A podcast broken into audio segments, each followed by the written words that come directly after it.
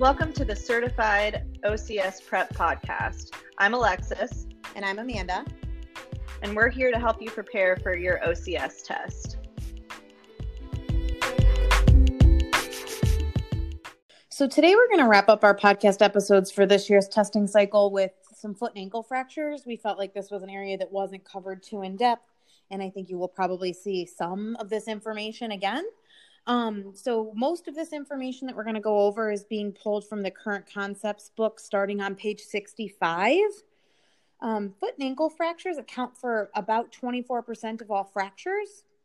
The most common fracture type being an ankle fracture, which is about 9% of all fractures. Um, systematic review um, notes that six months after ankle fracture, patients continue patients will experience about 80% recovery. Patients of older age and male gender are going to show a worse outcome.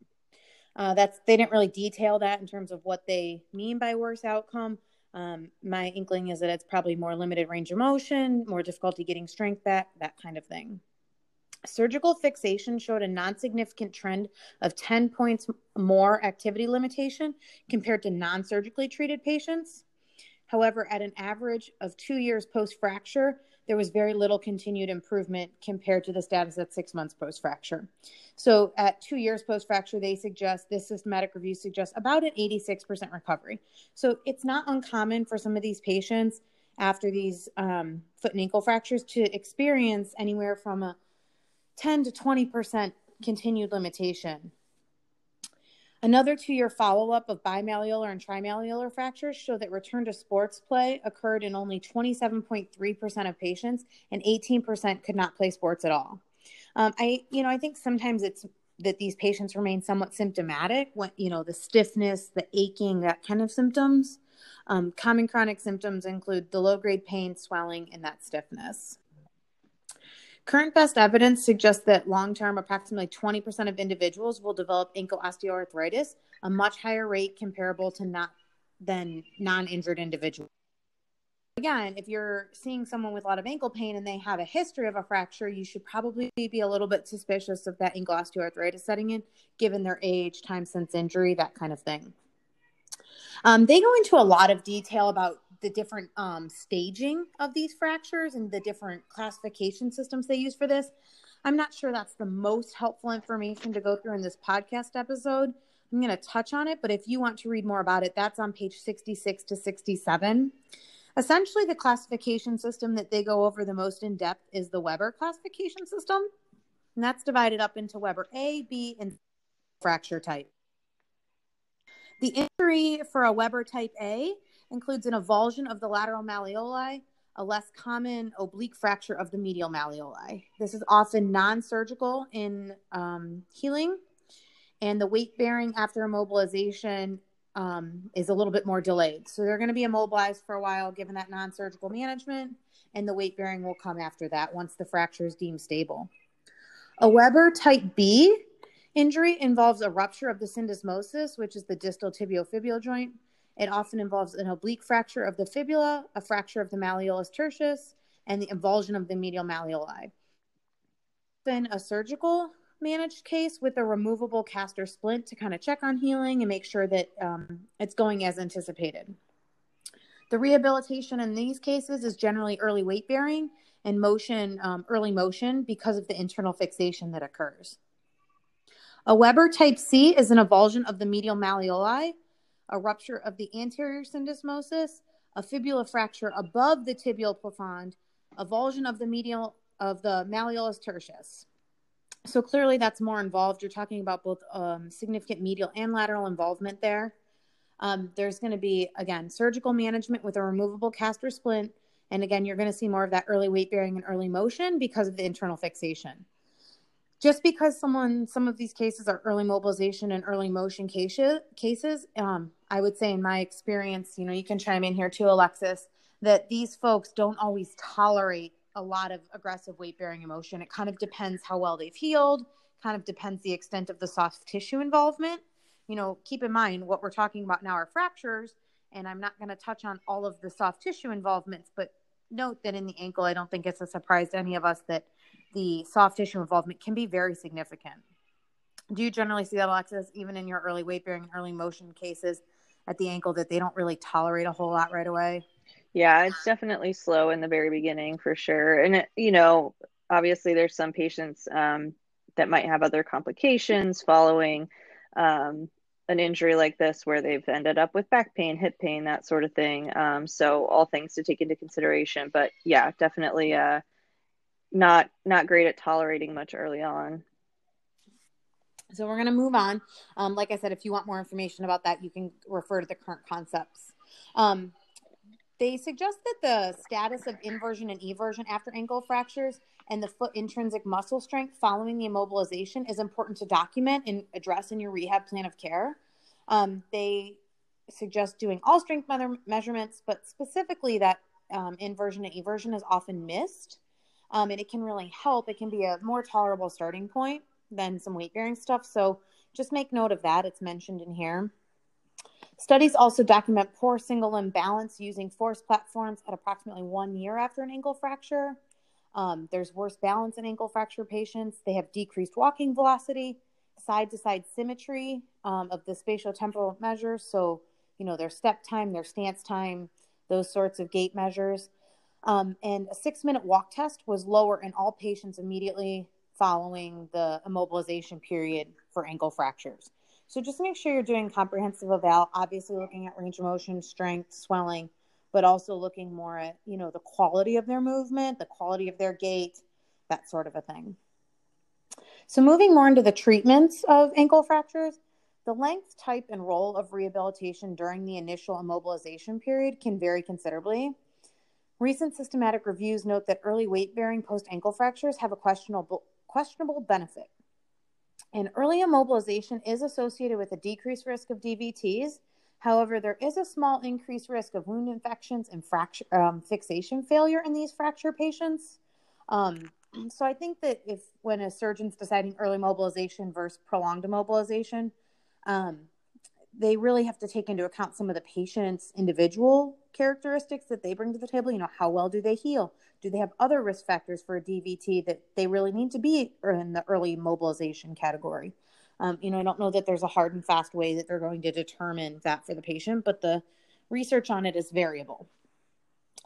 Um, the benefits following early immobilization, like I said, active exercise, accelerate return to work and daily activities compared to the immobilization.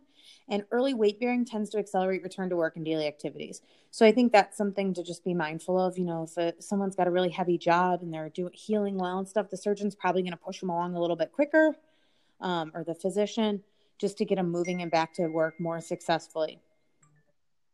So early weight bearing protocol is going to include a controlled ankle movement walker, which is also known as a cam walker or those tall boots for four weeks. They're going to be allowed to remove the boot for wound care and hygiene, and then they're going to wean them out of the boot by week, week six. Generally, patients have the option of wearing an ankle stirrup brace or an ankle lace up brace that four to six week mark to help with the transition. And there was no significant mention of rehabilitation in that phase.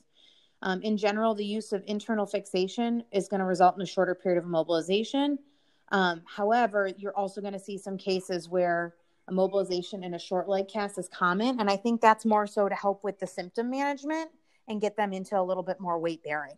You know, sometimes going from um, surgery to early mobilization and weight bearing, sometimes that's where that tolerance comes in. So if we can put them in a cam walker or some kind of stirrup brace to help with that transition, it's going to be a more favorable outcome. Um, typically, rehabilitation programs starting at the time of cast removal or full weight bearing include a range of stretching, strengthening, aerobic, balance, and functional activities. Some studies suggest a frequency of up to three times a week for about 10 weeks. Um, I would say that's probably generally what I see my patients for. I don't usually see them three times a week, but initially, the first month at least, to gain range of motion and flexibility of the joint, I will see them twice a week. But I'd say most of these patients are in therapy around anywhere from eight to 12 weeks. Do you typically see them about that long, Alexis? I'm not sure how many fractures you're seeing now, but. Yeah, I mean, I don't see them as often now, but in the past, um, yes. Okay. Um, they do mention in the current concepts that patients who participated in that specific program that I just mentioned um, experienced nearly equivalent LEFS scores after 10 weeks and were able to perform more than 10 single leg heel raises on the involved side. I'd say that's pretty significant in only 10 weeks. Um, these patients also started with a higher functional status.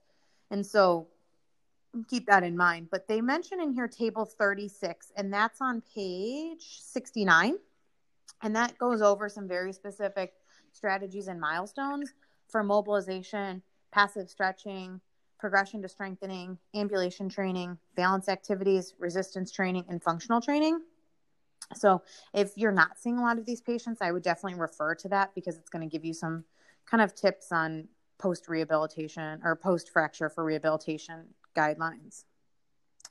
They note that in here, like we've talked about, although prognosis appears good for many ankle fracture patients, the subgroups of patients after an ankle fracture may experience lower functional levels. The long term outcomes following ankle fracture suggest most patients return to prior, prior level of function. However, patients with osteoporosis, and integumentary system deficits, peripheral vascular disease, diabetes, and elderly related comorbidities can influence the outcome negatively. So I think it depends what the source of the fracture is. If you have an older adult who had a fall and is also osteoporotic and has diabetes and you know poor skin integrity their recovery is obviously going to be far more impaired than a college athlete with an ankle fracture that's more traumatic in nature so that kind of covers covers ankle fractures um, there's some other kinds of fractures that they go through in current concepts that i think are important to touch on the first one being metatarsal fractures metatarsal fractures are going to account for about 2% of all foot and ankle fractures and given the high forces required to fracture the largest metatarsal, fractures of the first metatarsal are rare compared to two through five. So their cause is going to be possibly due to trauma, excessive rotation, or repeated stresses. Um, and most often, the diagnosis is through x ray or plain film radiographs. They're often treated with immobilization if it's not displaced. Otherwise, an internal fixation procedure may be required. The majority of metatarsal fractures are non displaced. It's important to note that fractures of the fifth, fifth, metatarsal base may occur as a result of an avulsion or repetitive stress injury, um, and that's also known as a Jones fracture, so specific name there. The fibularis brevis attaches to the proximal aspect of the fifth metatarsal, and any kind of twisting injury that result in strong contraction of that muscle may avulse the um, proximal aspect of the tuberosity from the fifth metatarsal. So those fractures, specifically fifth metatarsal fractures, are going to heal within six to eight weeks with immobilization. Um, and they're going, again, like I said, recur because of overload. The fractures, um, the specifically fifth metatarsal fractures, have a propensity to not heal, resulting in non union. Therefore, um, they suggest patients that present with a non traumatic onset of pain over the fifth metatarsal be evaluated further, perhaps with more than just a plain film radiograph, because it may be more of a stress fracture or an avulsion fracture that wasn't clear at first. Um, calcaneal fractures make up a smaller proportion of foot and ankle fractures. However, their management is often much more difficult. 10% of all foot and ankle fractures are associated with the calcaneus. So these are, um, I've seen this too in clinical practice, they're much harder to diagnose they often require a CT scan because of the complexity. Sometimes it's because of what angle it's fractured at. Sometimes, you know, they often don't show up on plain film radiographs. And they usually occur with a mechanism mechanism of injury of a fall from a significant height or a motor vehicle accident. Um, the cases I've seen of this have only been in like industrial accidents, you know, jumping off of scaffolding. I had a guy do it. You know, a healthy guy just jumped off scaffolding and landed awkwardly. Um, I had a guy fall off a ladder. They also they also suggest motor vehicle accident. I think it probably depends how the foot's positioned, if there was any bracing, and what kind of axial load goes through the distal end of the extremity. Um, the resulting fractures are comminuted fractures with or without displacement, which may involve the subtalar joint. It's important to note in these fractures whether or not the subtalar joint's involved because that can significantly impact their recovery and their rehabilitation and what kind of things you need to do as the therapist. Most frequently, these fractures are going to be oblique and it's going to separate the calcaneus into both medial and lateral fragments. Given the complexity, um, achieving anatomical alignment for healing can be really difficult depending on the case. And the assessment for rehabilitation should include the pain assessment, range of motion, strength, function, gait, and a patient reported outcome. Um, these patients, based on research, are going to report a normal, um, less than normal score on all domains of the SF36 pre and post operatively. So these can be really hard fractures to come back from. I think some of it too is because these most often happen in fairly healthy or active people just based on the mechanism, um, and they have high demands to get back to. So, treating calcaneal fractures, there's a lot of debate about the best approach to do this. The controversies, controversies center around whether internal fixation or non operative care is best. The reason is because non um, operative care for these have very high complication rates, such as wound healing issues, non unions, pain, and subsequent fusions. And so most surgeons or physicians try to do a um, non operative care However, that involves a lot of compliance from the patient, just given the amount of weight bearing that ha- would have to go through that joint, you know, maintaining non weight bearing over a long period of time. Um, typically, they're only doing ORIFs for fractures with a displacement greater than one millimeter, or if there's a significant malalignment, like greater than 10 degrees of valgus or greater than five degrees of varus force when you're examining them clinically. I don't know that that's super important to notice. I hope you're not seeing a lot of acute calcaneal fractures in the clinic that haven't been examined, but I guess it's always possible. Um, the rehabilitation program for these patients um, can be adapted basically from an ankle fracture um, case. So they recommend looking over table 21 and 22 if you're unfamiliar with that. But the key difference is the emphasis on restoring the subtalar joint mobility which is why I mentioned that it depends where the fracture is and whether or not their subtalar joint is involved. If non operative treatment is um, pursued, range of motion can generally start early. They say day seven post fracture to preserve that subtalar joint mobility. If it starts much later than that, sometimes getting that subtalar mobility back can be extremely difficult. Patients, though, are still non weight bearing for six to eight weeks, which is what I, you know, what I was just mentioning or referencing getting patients to be really compliant with that for that long can be tough. And then they're going to be gradually transitioned back to weight bearing. In my experience, pain is a limiting factor in getting back to full weight bearing for these folks. Um, you know, they generally have a lot of persistent heel pain, that kind of a thing. But it's really important to note that um, achieving that full subtalar mobility and range of motion is really important for their function. The next one we're going to go over is stress fractures. Stress fractures are most often going to occur in individuals who are exposed to repetitive stress, usually as a result of training. Most stress fractures are going to occur in the cortical bone, and that's because bone remodeling of cortical bone is slower than cancellous bone.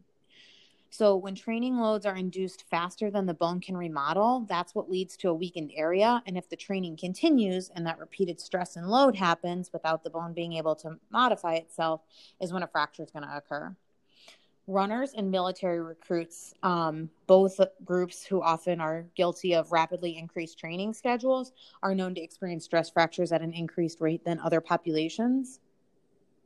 Stress fractures, you may also see them in individuals that are not training, but due to impaired bone remodeling or low bone mineral density, so more of a pathologic process. Um, you know, an osteoporosis, osteopenia, you may see it in patients with a female athlete triad, and theirs are more so termed insufficiency fractures. They don't, their bone doesn't have enough resources to remodel itself. So, the extrinsic factors that they suggest for an increased risk of stress fracture include um, frequency and duration and intensity of the training. Increasing training too quickly is the primary risk factor.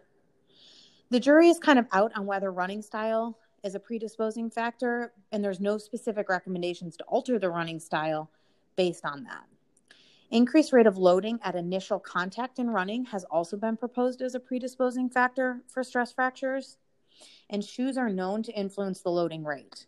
So it's recommended, you know, if you have a patient that's running a lot, you need to just make sure that they're replacing their shoes after every three to 500 miles.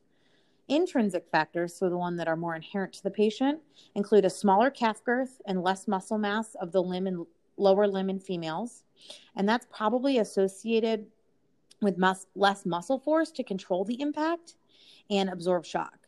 Running style, again, may also predispose them, but it, there's not enough research to suggest altering running style for that. Running with excessive hip adduction and rear foot eversion are associated with tibial stress fractures. So, if you're seeing someone that's running a lot, training a lot, and that you're seeing some of these gait issues, I think it's important to note. I think the jury's still out on how much gait and running mechanics we should correct. Um, you know, I think it probably just depends how much you're, how many runners you're seeing. Oftentimes, from what the research says, they need to rest more so first before their running mechanics are adjusted. So the subjective evaluation is really critical in these cases for stress fractures. Um, athletes or others with a history of a sharp increase in lower extremity load um, or walking on hard surfaces, so like military recruits, are at a higher risk. So if they're mentioning that kind of activity, that should kind of pique your interest to ask more about that. These patients are also going to present with pain a specific distance into their run or walk or frequency of routine. If the athlete persists in training, the pain is probably going to occur at shorter distances and or rest. So, you know, sometimes these patients, if it's not a severe stress fracture yet, they'll only have pain after they run a certain distance. If that progresses, they're going to have pain with everyday walking. So, if that's part of your subjective report and they're coming to see you months after the fact, certainly be have a heightened awareness of that. They're also going to have focal point tenderness along the bone at the site of the fracture.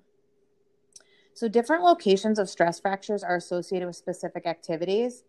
Um, navicular stress fractures are more common in sprinters, hurdlers, and middle distance runners, whereas tibial stress fractures are more common in distance runners and military recruits.